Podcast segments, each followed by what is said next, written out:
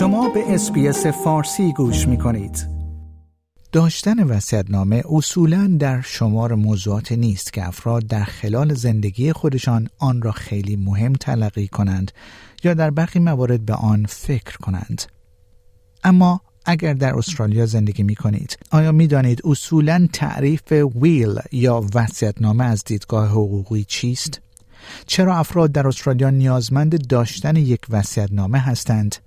برای تنظیم یک وصیت‌نامه باید از کجا شروع کرد؟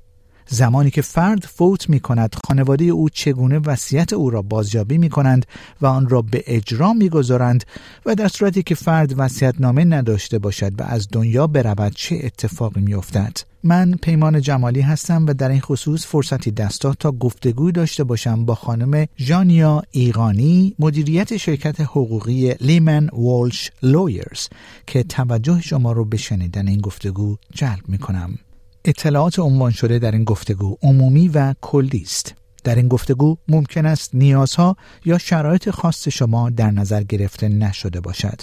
بنابراین شما باید پیش از هر گونه تصمیم گیری مشاوره تخصصی دریافت کنید.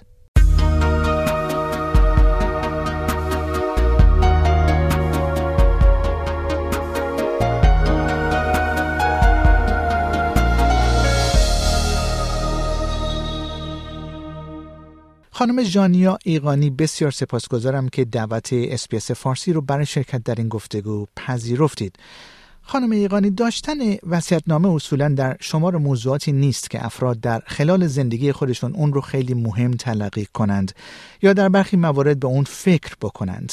امکان داره در ابتدای گفتگوی امروز بفهمید اصولا در استرالیا تعریف ویل از دیدگاه حقوقی چه هست؟ بله ممنون که از من دعوت کردین یکی از بزرگترین مشکل ها مخصوصا توی کامیونیتی ایرانی ها که ما می‌بینیم وقتی به مسئله ویل می‌رسه نامه اینه که بیشتر آدما فکر می‌کنن داشتن چیز مهمی نیست. اونها با فرزندانشون صحبت می‌کنن درباره اینکه چه چیزی باید به چه کسی برسه یا اعتقاد دارن به اینکه خب وقتی که اینها از این دنیا رفتن بچه هاشون می‌تونن که با هم کنار بیان سر تقسیم ارث و میراث. ولی متاسفانه توی استرالیا نداشتن will خیلی می‌تونه تاثیر بدی داشته باشه توی تعیین ارث میراث و بیشتر وقتها باعث کدورت توی خانواده هم میشه. چون هر کسی یک طرز فکر و یه دید و یک interpretation یا معنایی از حرف مادر و پدر قبل از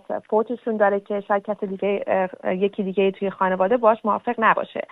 داشتن وصیت نامه خیلی چیز مهمیه و داشتن وصیت نامه ای که از نظر قانونی valid باشه خیلی مهمتره. خانم ایقانی برای تنظیم یک وصیت نامه در استرالیا اصولا باید از کجا شروع کرد؟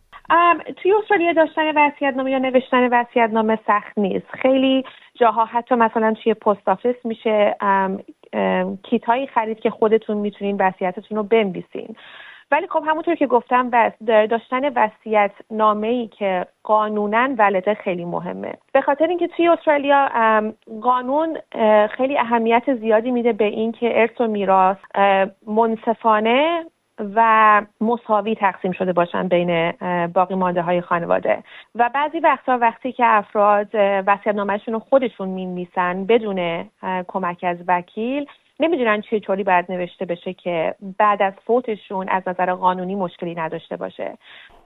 و ما خیلی می‌بینیم بیشتر از کیس های ما از این میاد که موکل های ما از مادر یا پدرشون که فوت کردن وسیعت نامه میرن که از نظر قانونی ولد نیست. و علتش این است که اونها قبل از نوشتن این وصیت نامه از وکیل مشاوره نگرفتن یا کمک نگرفتن و وصیت نامه نوشتن که از نظر قانونی مساوی و منصفانه نیست. و هر کدوم از طرف خانواده که موافق نیستن با اون وصیت نامه می‌تونن چلنجش کنن و دادگاه می‌تونه اون وصیت نامه رو کنار بذاره و قاضی تعیین می‌کنه که ارث و میراث باید چه جوری تقسیم بشه. برای همین یه نکته که خیلی مهمه اینه که برای نوشتن وصیت نامه که در آینده برای باقی مانده های خانواده مشکلی پیش نیاد بهتره که با یه وکیل صحبت کرد و مشاوره گرفت برای نوشتن اون وصیت نامه و امکان داره بفرمایید که وقتی که یک نامه تنظیم شد آیا این به عبارتی نیازی به بروز کردن در آینده داره یا نداره؟ وقتی که نامه نوشته میشه معناش بر این نیست که چیزی که وصیت شده آینده ارث و میراث خواهد بود. معمولا ایرانی ها خب بیشتر طرز فکرشون رفت داره به فرهنگ ایرانی. و فرهنگ ایرانی اینه که خب بعضیا فکر می‌کنن پسرها باید بیشتر از دخترها به ارث ببرن و این رو بیان می‌کنن توی وصیت نامشون ولی در قانون استرالیا همچین چیز رو چون ما قبول نداریم و خیلی دادگاه و قاضی تاکید دارن روی اینکه وصیتی که اجرا میشه باید مساوی باشه هر کدوم از افراد اون خانواده که احساس می‌کنن کمتر بهشون رسیده و معمولا بیشتر موکلای ما دخترهای خانواده هستن باعث میشه که این نامه چلنج بشه توی توی دادگاه. و طوری که انجام میشه اینه که وقتی که طرف فوت می‌کنه اون کسی که قائم اون وصیت نامه هست تقاضا می‌کنه به دادگاه برای پروبیت تو دادگاه بهشون حق اینو میده که الان اینا می‌تونن ارث و میراث رو به طبق وصیت‌نامه تقسیم کنن. و این process معمولا بین 6 تا 12 ماه طول می‌کشه. و وقتی که اون حق رو بهشون دادن و appoint شون کردن به عنوان قیم از نظر قانونی موظف انجام وصیت نامه میشه. یعنی هر چقدر هر چی که توی وصیت نامه نوشته بشه این خانم یا آقا که قیم هستن باید انجام بدن.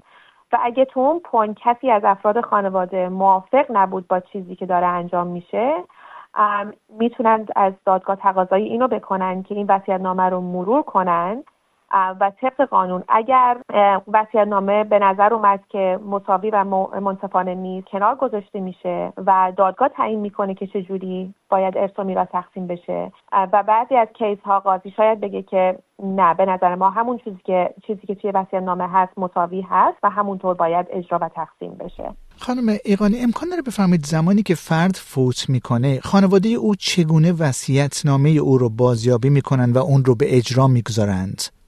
باید به پیش یه وکیل برن و یه فرمی آنلاین پر میشه که اسمش هست نوتیس of probate. که نوتیس میره روی وبسایت و هر کسی که می‌تونه حقی داشته باشه روی ارث میراث می‌تونه بیاد جلو بگه من هم حق دارم روی این ارث میراث. یا فرزندانی که شاید از از وصیت نامه عقب افتاده باشن.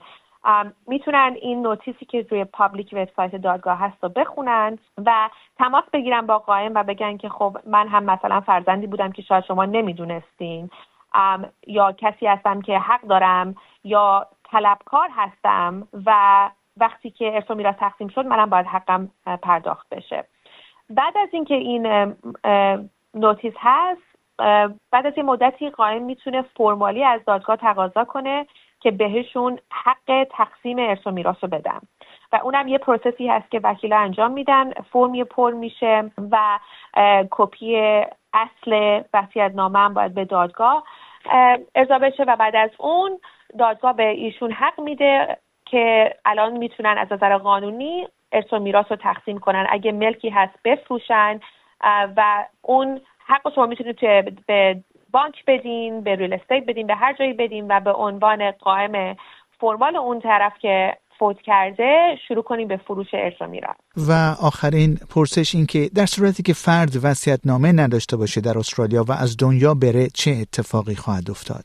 باید باقی مانده های اون طرف و باید فامیل های درجه یک باشن که مثلا فرزندی، نوهی، خواهری، شوهری باید تقاضا کنه به دادگاه برای دادن پروبیت یعنی حق قائم بودن به این طرف. باید ایشون ثابت کنن که اینها فامیلی درجه یک هستن و کسی دیگه نزدیکتر به اون طرف به مرحوم نیست. بعضی وقتا اینجا پیش میاد که مثلا مرحوم کسی رو نزدیکتر از پسر امه پسر امو یا دختر خال دختر دایی نداره.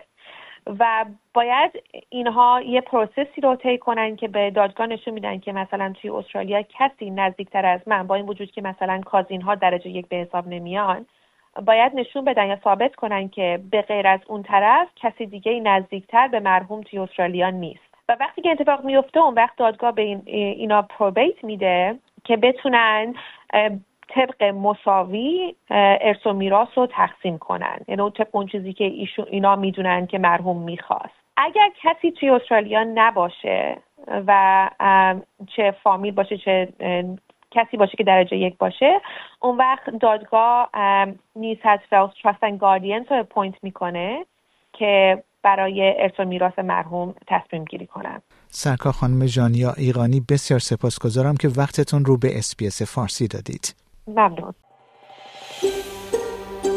آیا می خواهید به مطالب بیشتری مانند این گزارش گوش کنید؟ به ما از طریق Apple Podcast، Google Podcast، Spotify یا هر جای دیگری که پادکست های خود را از آن می گیرید گوش کنید.